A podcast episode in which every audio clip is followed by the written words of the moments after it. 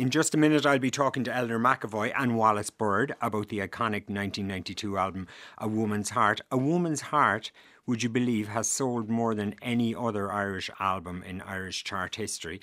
And it's going to be reimagined with the RTÉ Concert Orchestra in February. Eleanor, of course, wrote the song A Woman's Heart, and Wallis Bird, although she wasn't on the original album, will be singing the songs at at the upcoming concerts. But we have a treat for you today, as well as our normal lyrics competition after 12. We have a pair of tickets to give away before midday to the Woman's Heart orchestrated concert on February 19th. So that would be a good Christmas present, I would suggest, for for uh, somebody in your life. All you have to do is answer the following question and text your answer and details to 51551, and we'll pick a winner before 12 o'clock. So the question is Frances Black was one of the singers on A Woman's Heart. So we're looking for you to complete the name of Frances's song, Wall of What? So get texting your answer and name now to 51551.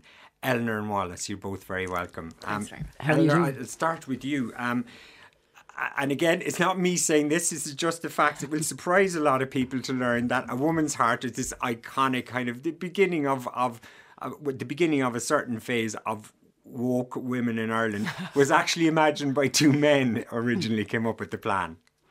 Uh, well, for the album, you mean? Yeah. Yeah, uh, well, yeah. From and everybody has their own recollection, but as far as I remember at the time, Joe O'Reilly, Mary Black's husband, had this idea for an album of Irish women uh, to kind of do this album, and I think it was something he'd had on the back burner for a while, and then. Um, uh, Mary was at one of my concerts one night in uh, a place called Mother Redcaps. Mary and Joe were just socially. I was playing in her band. I was a session musician at the time. Um, and uh, the following day, Joe rang me and said, Look, that song, You Have a Woman's Heart, I really think it'd be a great idea to have it as a title track for this album. But he said, you know, outside of Dublin, really, you know, nobody knows. I was gigging around a bit in Dublin, alright, but outside mm. of that, not really. And he said, How would you feel about duetting with Mary for the album, uh, for that song? And I thought, Yeah, it'd be great, fantastic. So we did. And here and, we are. Yeah. yeah. All these and, years later. And I gather you kind of thought this might be a nice little niche kind of a project. project yeah. yeah. I mean, it was, you know, it was, I mean, back then, like, you know, six women on an album, it was a, you know, it was a kind of quirky thing to do. So it was like, oh, yeah, it'd be great, bit of crack. Um, uh, you know, do it and then move on to the next thing. I mean, that's kind of well, still the way I work actually. you know, um, I thought it'd be interesting to do. Uh, we did it so nobody knew, nobody knew um, not Joe, not me, not Mary, nobody knew. And then you were away and you came home and you kind of realised there was something going on around this song. Yeah, well, I, in the meantime, I got signed. I was signed to do, uh, got an uh, recording deal with Geffen Records in Los Angeles. Um, and uh, so I was away and I was recording uh, my own album and all of that. Uh, and my mother did call me when I was in LA and she said, That song of yours is getting a lot of play. And I thought it was my mother, you know, of course she's saying that. Uh, but when I got back in, I remember I came, landed in the airport and it was playing, and I thought, oh wow, that's kind of cool. And then I got into the taxi and it was playing in the taxi, and I thought, oh my god, what's a coincidence? And then I got into my bedsit uh, in Lower Rathmines Road, and I switched on the radio, and it was on again, and I thought, okay, that's a bit weird. Um, because you know, as a session musician, I had played on a lot of songs, and some of them had been hits and stuff, so I knew um, the way it was sometimes that you'd hear stuff on the radio. But I thought, okay, that that seems like a lot of airplay. Um, yeah, because Wallis, you were only a kid when mm-hmm. the album came out, but I guess it did, that song and the album did become part of the. It was part of the texture of life back then for all of us, wasn't it? Yeah, very much so. I remember. Um, all everybody around me was singing that song. And I was saying to Eleanor earlier I just remember the look on my on my mother's face when she heard that song. And my I'd hear my father walking around the house in the garden singing it. You know it kind of captivated it I that's what I I was 10 when it came out. And it kind of captivated something new. And I just remember a change in the air when that there was so much of that album being played at the time. And there was a real real change in the air when that came out. It was quite yeah. quite uh, monumental. Yeah now, Wallis, you're in Berlin. Will you be? Are you home for Christmas now? Will you be spending Christmas here? Yes, yeah, I'm home for Christmas down to see the family and that. Yeah, I have a couple of concerts and yeah, yeah. And and Eleanor, I know you say that the words of a woman's heart, kind of this Christmas, and when you when you sing it in February, it will have an extra kind of resonance for you this year. Why? I don't know. Do you want to tell me or? It's because it's 2020 or something. Well, I've been lucky in many areas of my life. Uh, I've never been so lucky in love, it has to be said. and uh, yeah, so I mean, well, it's always been pertinent to my life, really, the the words of the song. Uh, so yes, it'll be. Uh, well, I've just come out of a 23 year relationship, 23 year relationship, so. Uh, Okay. Last year. so- Before I blunder into anything else, I'd say people are saying, why don't they just play the song? So you're going to a treat now. You're going to play the song i- in the studio for Yeah, us. so certainly do you are. guys you want give me a sec to get over to my guitar. Okay, okay. And I will tell you wh- while they're getting set up that A Woman's Heart Orchestrated will take place in the National Concert Hall on February 12th, 13th, and 19th. It features Eleanor McEvoy, Wallis Bird, and Maura O'Connell with the RTE Concert Orchestra. And the 12th and the 13th are sold out, but there's still tickets available for Wednesday the 19th. And just added this week, there is a Sunday the 7th of June gig in the Marquee in Cork, and tickets for that went on sale yesterday. And uh, let's hear the song A Woman's Heart. You were waiting for me, and I was waiting for you.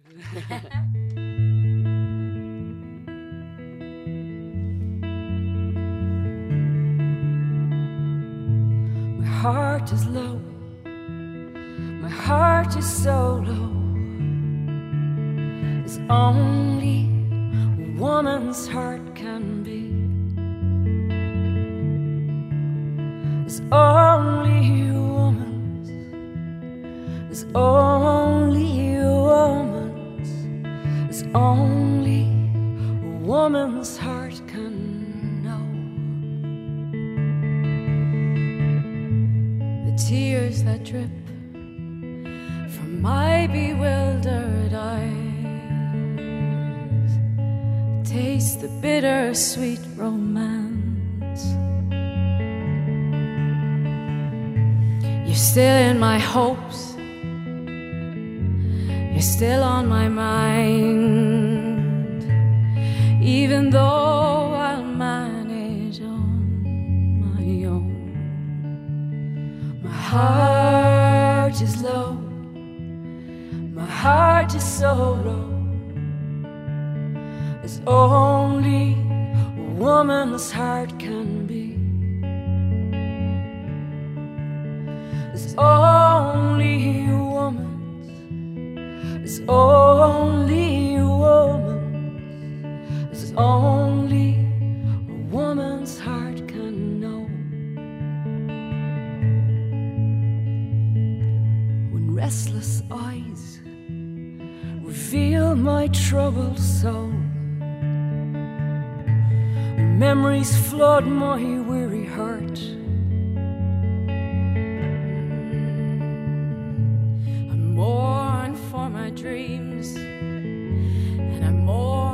My wasted love. And while I know that I'll survive alone, my heart is low. My heart is so low. As only a woman's heart can be. As only a woman. Only a woman. As only a woman's heart can know. My heart is low. Yes, my heart is so low. As only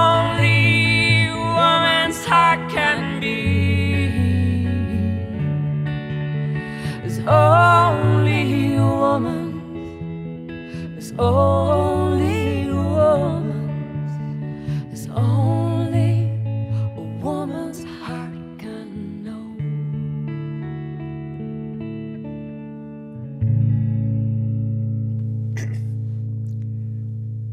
That was absolutely beautiful. I have to say, there are kind of moments now and again where you go, God, it's it's great to be in here doing this and to have sat here in the, the Twee to do that. That was absolutely magical. I, I, I presume it came across on the radio. And they, I love that kind of treatment you gave it there. It was there was something kind of extra. Thanks. Haunting or something about it. It was that was extraordinary, so beautiful. I have to say, just you know, um, there's some artists you work with, and you know, you need to rehearse stuff and you need to kind of get, you know, I knew this morning as I came in that I wouldn't have to rehearse with Wallis. We Yeah. didn't arrange rehearsal. I knew when we came in today.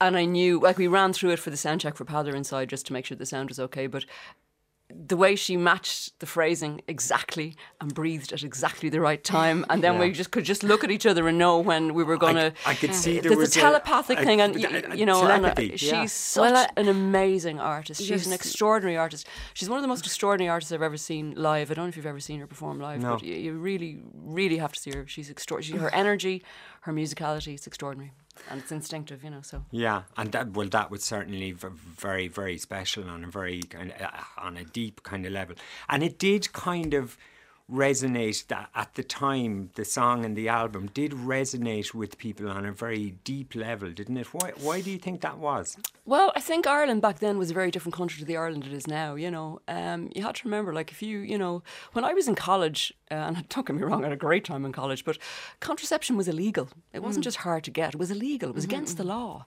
um, and that had very big implications for women, particularly. You know, um, you know, you couldn't be gay in Ireland back then. There was no such thing as anybody gay. Uh, you know, that was illegal as well. Actually, it wasn't no, illegal, but it was, you know, um, there was a. It, it was a very bleak place, I think, for Ireland, uh, for women back then in Ireland, and uh, I think a lot of that has changed for the better, which is great. Um, And I also like, without wanting to be too um, new age about it. I'm a great believer in the healing power of music. I think music has an, uh, a great uh, potential to heal people. Um, you know, my dad passed away last year, and we used to go into the hospital and play for him and uh, for you know a lot of people with Alzheimer's and dementia, etc. And they couldn't recognise their own kids. But you'd start singing a song that they knew, and they'd immediately come in with all the lyrics. So Yeah. it's as if music bypass, I- I- the bypasses certain, subconscious yeah. and, and into, into the heart and soul or something. And like everybody yeah. talks about mindfulness nowadays, but Yeah. my God, isn't that what music does? Yeah. It stops you in your tracks. It makes you Yeah. feel an emotion. And allowing you to feel that emotion then releases it. So Mm-hmm. it's cathartic, it's uplifting. So even sad songs are actually uplifting, you know? Yeah, yeah, you're right. Actually, they, they, yeah, they are. Um, both of you, as as well as being kind of soulful musicians, you're both very technically accomplished musicians as well. Wallis, you you play how many instruments? Quite a few. Yeah. I, I play anything that makes a noise. Really, give me ten minutes and I'll have a go. And did that start at home when you were a kid? Yeah, um, we were, we were. I was one of seven kids, so I suppose noise was the the the, the thing to do. Um, my parents love music, great music collectors, singing all the time, listening to music. Uh, my father was a DJ. My grandfather used to write uh, politically uh, satirical songs, and my grandfather Thompson. And um, yeah, it, it was just always on. There was just always something on on the radio, and that's like coming back to a woman's heart. I remember it, it got so much airplay. It was always on the radio. And as long as I'm living, I, I know this record, you know. And so you say about our voices blending, I mean, there's so much to learn from at the time. I was just developing my voice as well. And so uh, there's inflections that I recognize that even just subconsciously I'm singing because I've sang with you for years before we ever met and sang with you with, with the Woman's Heart record before we ever met. So it's greatly influenced who I am. Yeah. That's great. You know, you bring an orchestra into it, um, and you have another dimension, you have another texture, and you have another.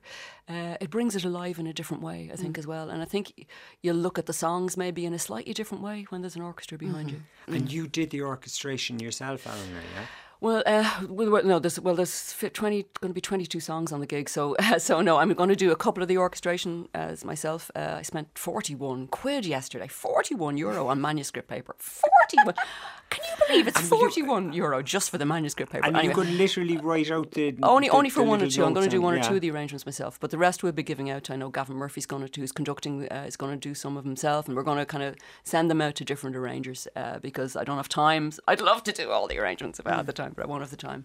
Uh, And, and of course, doing a lot people of might stuff. remember that you were originally uh, part of the RT Concert Orchestra. You're a very accomplished musician yourself. You were a violinist. I was a is that right? violinist. Well, in terms of the orchestra, don't think they think I was a very accomplished musician. I was kind of down the back making trouble. Okay. Uh, but yeah, I was mostly the symphony orchestra. Uh, yeah, for five years in the symphony orchestra, uh, and then I used to do a bit of work with the concert orchestra as well. And uh, tell me about you. There's more you, crack in the You had a moment, was there? Yeah. were they the party orchestra? yeah, a little bit. Yeah. Tell me about the moment you kind of had an epiphany then and realised, okay, it's actually time for me to get out of the orchestra. Well, to be honest, I never really wanted to leave the orchestra, but I knew if I wanted to do what I wanted to do, like my, my uh, songs were writing songs was in my you know my my, my blood that I'd have to kind of um, that I either wanted if I was going to do that I had to do it. Uh, so I I gave up the the orchestra and I put every bit of my savings into. Uh, believe it or not, I'd saved the money up for a deposit for a house, uh, and I thought I'd, I'd blow it now, and I just spent it on recording and doing demos and buying a proper guitar. I didn't have a proper guitar, uh, so I brought a few good instruments, and uh, yeah, just went down a whole different path.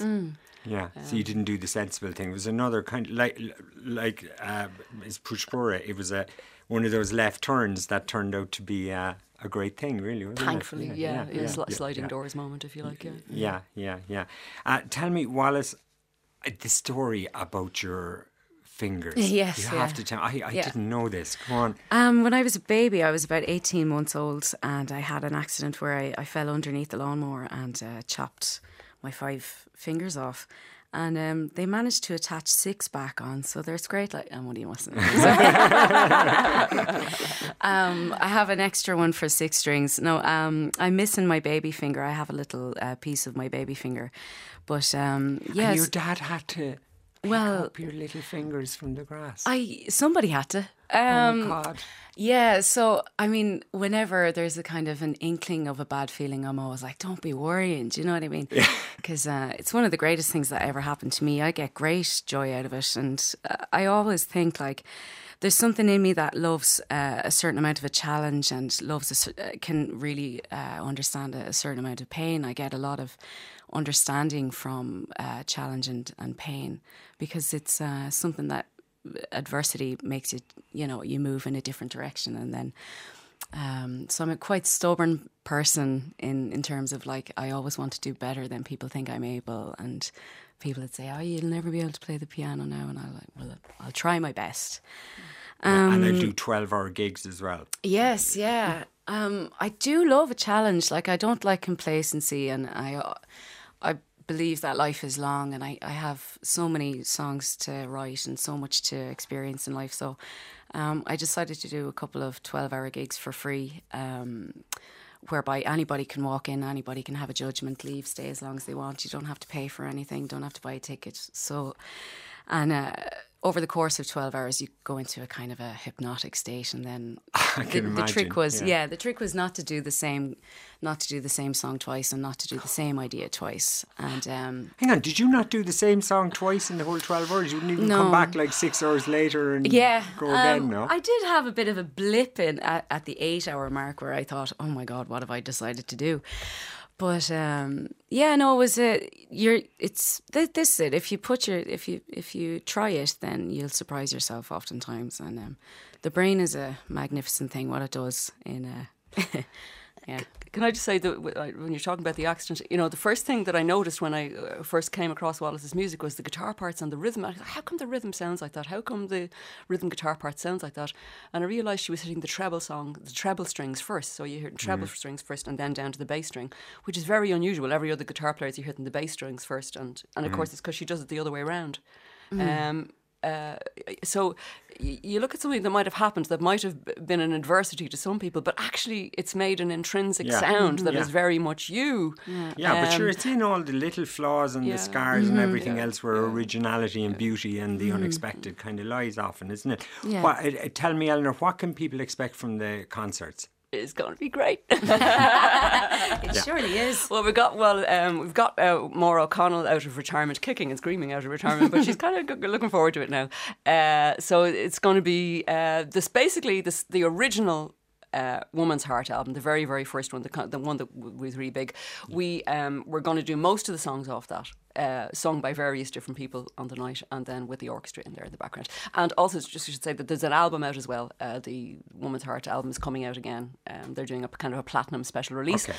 and uh, there's a documentary going into production with Mind the Gap Films as well. On And Woman's there, Heart. and there is also another gig that I didn't mention in uh, the Wexford National Opera House on the 18th of February. All the dates are on our website, rte.ie forward slash Marion. And the winner, the the winner of the tickets is Alice Griffin from Tipperary. Well done, Alice. And the answer to that was, of course, Wall of Tears. And we will take a break. Podcast The Marion Finucane Show at rte.ie slash radio.